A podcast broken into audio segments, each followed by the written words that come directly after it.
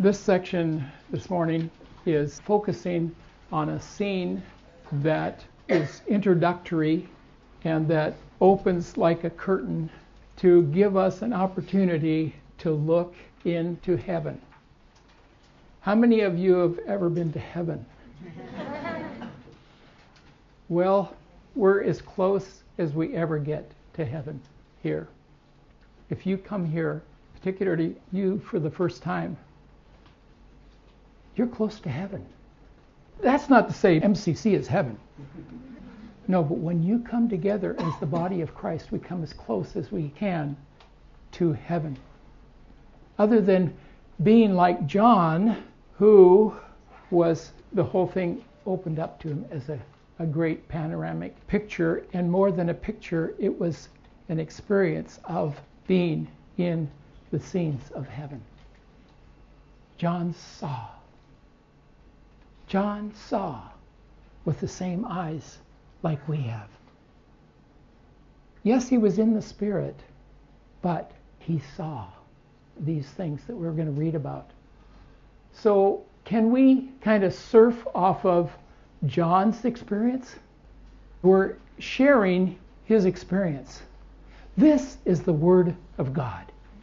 It is not something out of someone's imagination yeah, we can read other passages of Scripture and we have some kind of an idea by the words that are saying, but, but these are picture words that we're seeing in this book, this scroll. And they're very important things for us to put ourselves into that place where he was. Okay? John's Patmos vision. I, John, your brother and fellow partaker in the tribulation and kingdom and perseverance which are in Jesus, was on the island called Patmos because of the Word of God and because of the testimony of Jesus. I was in the Spirit on the Lord's day, and I heard behind me a loud voice like the sound of a trumpet, saying, Write in a book what you see, and send it to the seven churches to Ephesus and to Smyrna and to Pergamum and to Thyatira and to Sardis and to Philadelphia and to Laodicea. Then I turned and I see the voice that was speaking with me. And having turned, I saw seven golden lampstands. And in the middle of the lampstands, I saw one like a son of man, clothed in a robe reaching to the feet and girded across his chest was a golden sash. His head and his hair were white like white wool, like snow. And his eyes were like a flame of fire. His feet were like burnished bronze when it has been made to glow in a furnace. And his voice was like the sound of many waters. In his right hand he held seven stars and out of his mouth came a sharp two edged sword, and his face was like the sun shining in its strength. When I saw him, I fell at his feet like a dead man. And he placed his right hand on me, saying, Do not be afraid. I am the first and the last, and the living one. And I was dead, and behold, I am alive forevermore and I have the keys of death and of Hades. Therefore, write the things which you have seen, and the things which are, and the things which will take place after these things. As for the mystery of the seven stars which you saw in my right hand, and the seven golden lampstands, the seven stars are the angels of the seven churches, and the seven lampstands are the seven churches. John hears Jesus. John sees Jesus, and then John worships Jesus. Father, we ask you to help us to look through the eyes of our dear brother John, and that we also would be able to see Jesus here this morning in his words taken into our hearts and our spirits and that we would come out of this scene worshiping you. We pray in the name of our Savior Jesus. Amen. So John hears Jesus. He says, I, John, your brother and fellow partaker in the tribulation and kingdom and perseverance which is in Jesus, was on the island called Patmos. Your brother and fellow partaker. John was one of the 12 disciples. Do you know what kind of a disciple he was? What's the description of John, the disciple, that someone might know? In fact, he even wrote it about himself. He might have been the one of the youngest of the disciples. We don't know. But when he wrote, he said he was the disciple that Jesus loved. Do you think that's impudence? Oh, I'm the disciple that Jesus loves. Well, I don't think that was his attitude. What his attitude was, oh, that Jesus could love me. Do you have that sense in your heart? That Jesus loves you. How many have ever sung that song? Yes, Jesus loves me. You know, that is a very, very, very, very famous song. And it's the Sunday school song. We knew a, a man years and years ago, maybe I've told you about Hamano Sensei. Before he was a sensei, before he was famous in Japan, he was in the war. He was in China. And his unit had been overcome by the Russians. And he was wounded, but men were dying all around him. He, at that time, remembered a song Yes, Jesus loves me. In China. And that song came to him because he had learned it in a Sunday school when he was a young boy. That came to his mind. And he said, If you get me out of here, I want to follow you. Well, he came back to Japan miraculously. He was saved from dying, came back to Japan, and he became friends with some uh, military people, and he learned about Yakyu, baseball, from these American guys. And he loved the sport. And he became the Japanese man who started Little League Baseball in Japan. But he didn't know Jesus. I don't know how he got to Utsunomiya where we knew him and met him, but one day he walked by our church and he heard some singing. And he was reminded about that time he was on the battlefield and heard, Yes, Jesus loves me.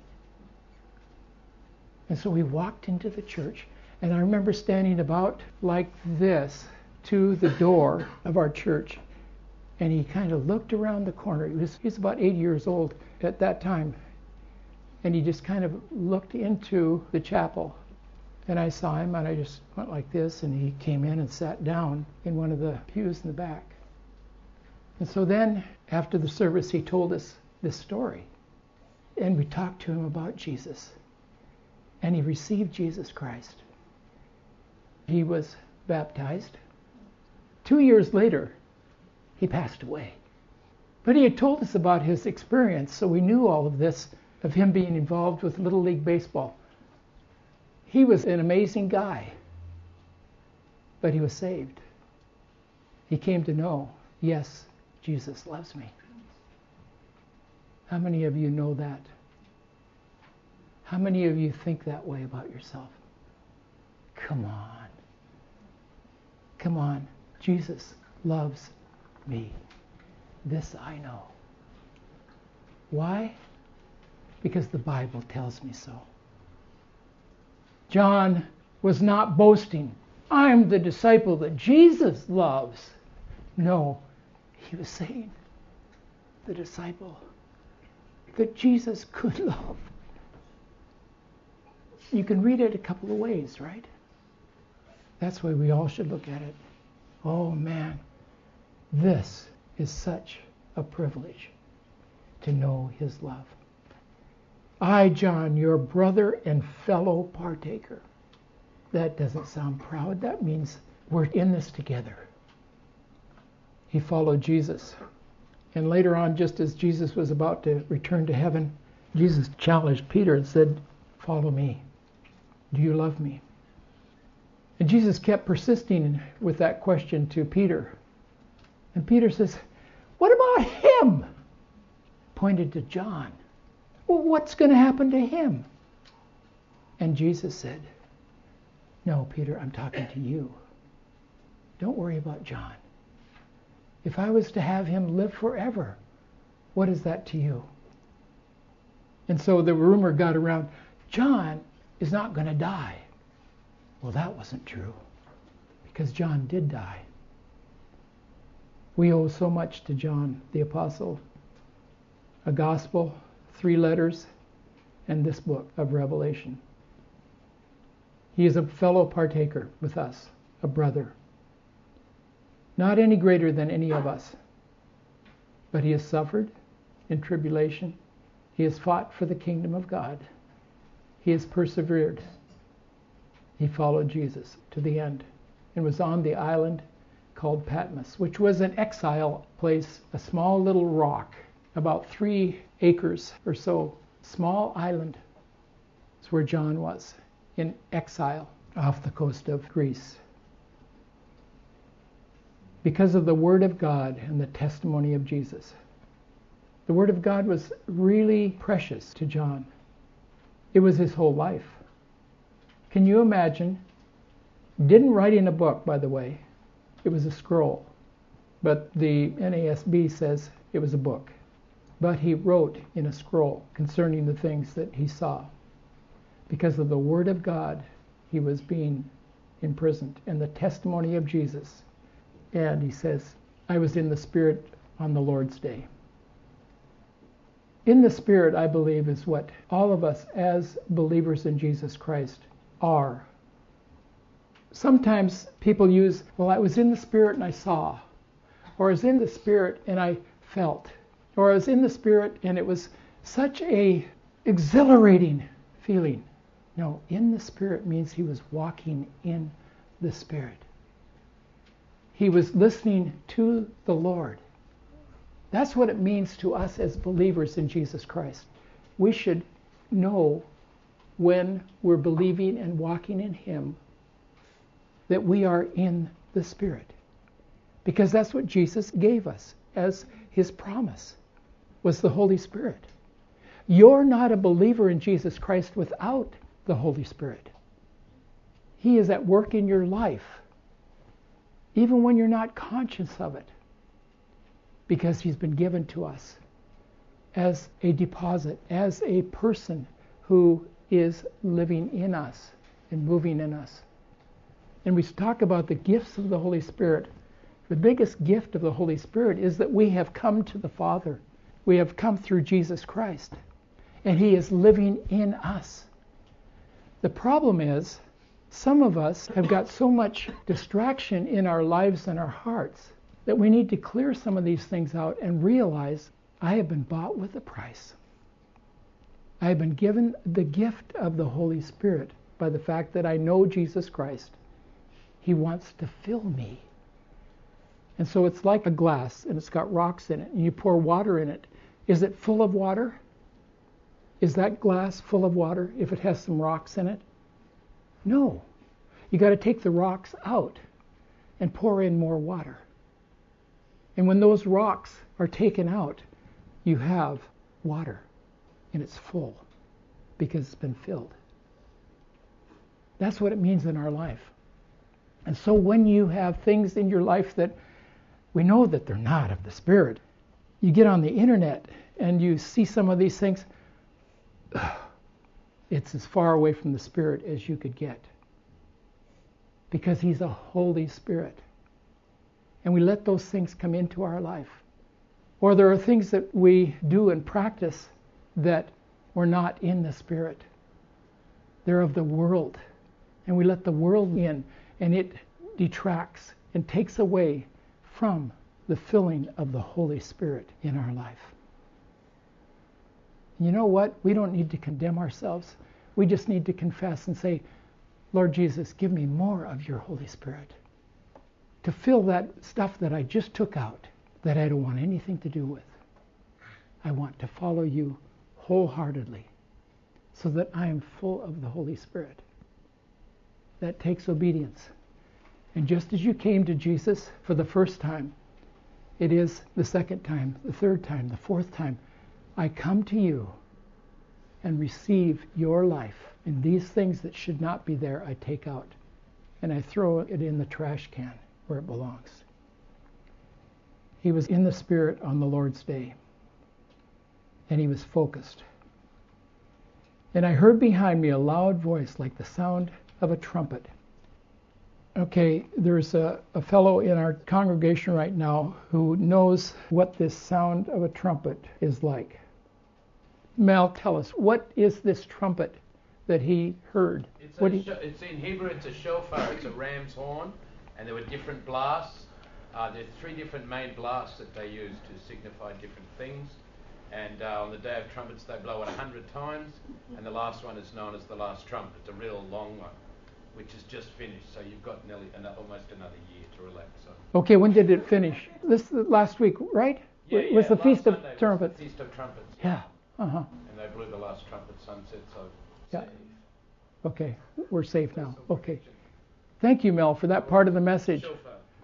You know, this shofar is ancient, ancient, ancient. It is. I looked it up on the internet. You know, you can find out a lot of things about in the inter- internet. But anyway, the shofar is a ram's horn, and it's an incredible sound. He said it was a loud sound. But he heard a loud voice like the sound of a trumpet. Can you imagine a loud voice like the sound of a trumpet? That's what John heard. The word like is mentioned nine times in the book of Revelation. Like, like, like. It's as if, or this is an illustration. It wasn't, but it was like a trumpet. Saying, write in the book what you see and send it to the seven churches. And these seven churches are actual churches. And when we get into this in the next couple of weeks, we'll be looking at these churches and what kinds of things were going on in those churches. And we could throw MCC into this mix. There are things that God can say, I like that. And God says, I don't like that. Is there a perfect church? Is there a perfect church? No. I mean, if you want to go to a perfect church, go to it. But as soon as you go there, it's not going to be a perfect church because you're there. And that's what's wrong with us here at MCC is I'm here and I'm not perfect. You'll never find a perfect church. And none of these churches, some of them were good and good things. In fact, Jesus had good things to say about every one of them, except one. But that we'll talk about that later. And we need to know that the composite of who we are here is the body of Christ makes up that congregation. That's what's so important about your walk in Christ. That's what's so important about my walk in Christ. We need to look at ourselves in those terms. That we need to be walking together and sharpening one another and encouraging one another, stimulating one another, the Bible says, to love and good works.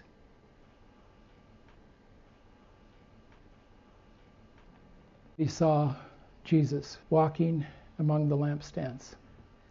Then I turned and saw a voice that was speaking with me. And having turned, I saw seven golden lampstands. And in the middle of the lampstands, I saw one like the Son of Man, clothed in a robe reaching to the feet, and girded across his chest with a golden sash. His head and his hair were like white wool, like snow, and his eyes were like a flame of fire. Just quickly, John heard Jesus speaking to him, a voice, and he saw seven golden lampstands. And in the middle of the lampstands, the one that he saw, the voice, I saw one like a son of man. He stood out because he was clothed in a robe reaching to the feet. It was a priest's robe, covered his whole body, went even down to his feet. He saw a priest. He saw the high priest. He saw Jesus, our high priest and intercessor. In the middle of the lampstands was one like a Son of Man, Jesus, the man of heaven, clothed with a robe down to his feet. John saw him as the high priest, the most high priest, girded across his chest with a golden sash. That was the giveaway. That is what the high priest did once a year, going into the Holy of Holies. He took in the blood of the sacrificed lamb and he offered it on behalf of the people of God. He was the high priest, and Jesus is the high priest. And he had the giveaway of what a priest was to wear. Look at it in Leviticus 16:4. He shall put on the holy linen tunic. The linen undergarment shall be next to his body, and he shall be girded with a linen sash and attired with a linen turban. These are holy garments. And his head and his hair were like white wool, actually, more like snow. I asked the question this past week as I was studying why is snow white? What, what is snow? What is snow? Crystallized. It's crystallized drop of water.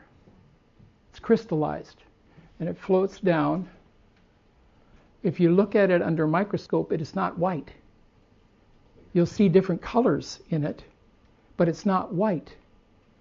But when other snowflakes kind of clump together and when it lands on the trees, it's white because it is reflecting the light. Each one of those is reflecting the light, and you see colors.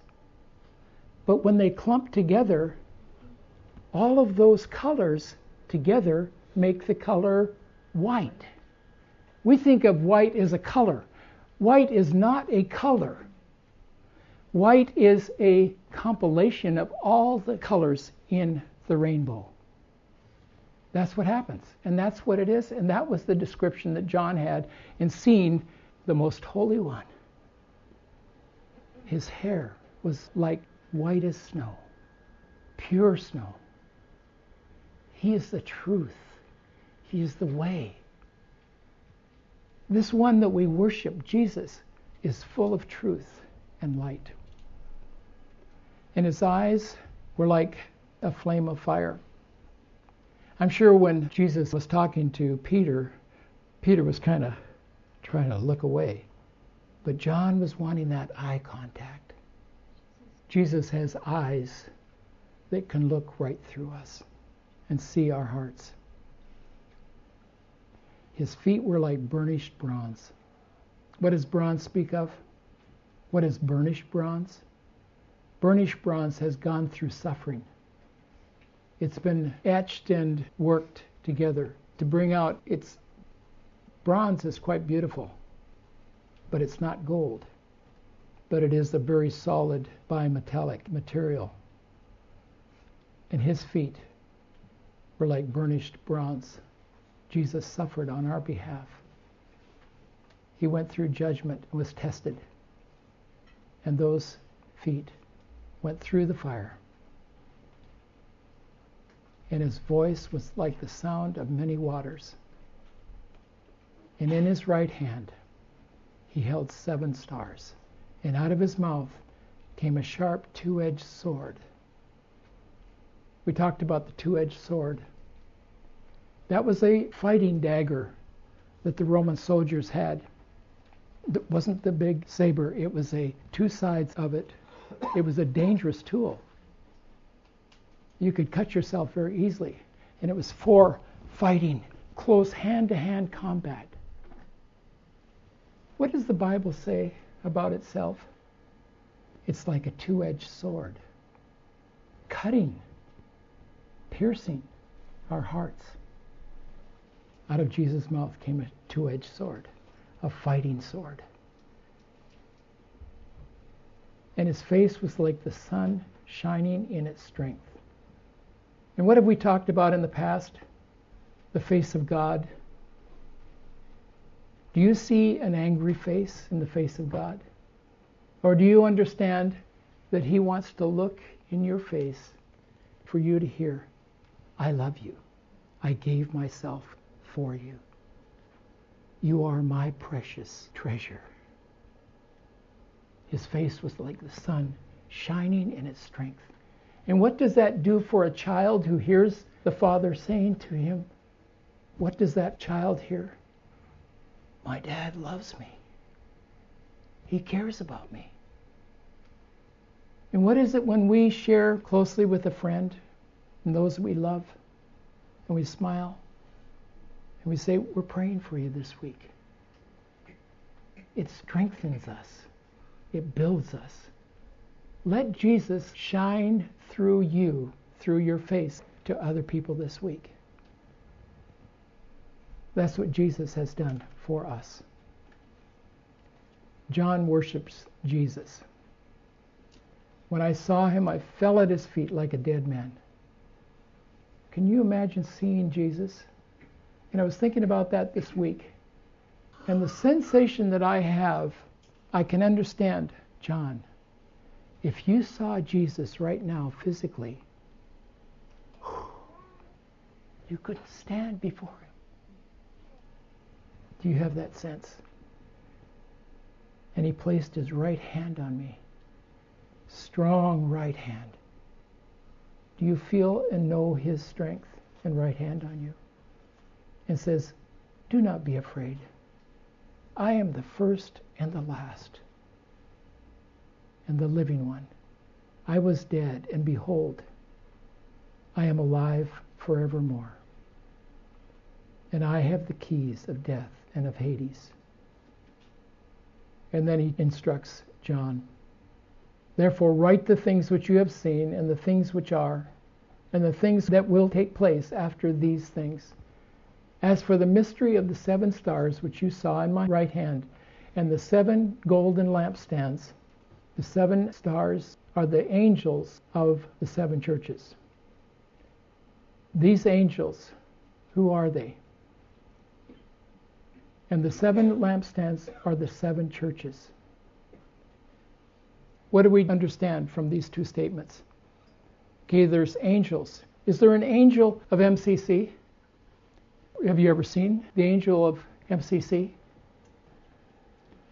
Well, as I interpret it, God has put on my heart and my calling to be an angel. Oh, uh, you don't look like an angel, you don't act like an angel, but that's the way God sees. One who is giving out the Word of God is responsible. I'm a pastor. I'm a gift to this church. You know what that brings to my heart? Fear, trepidation. Every Sunday, I sense I have a responsibility here. And I thank you for your prayers and for your confidence.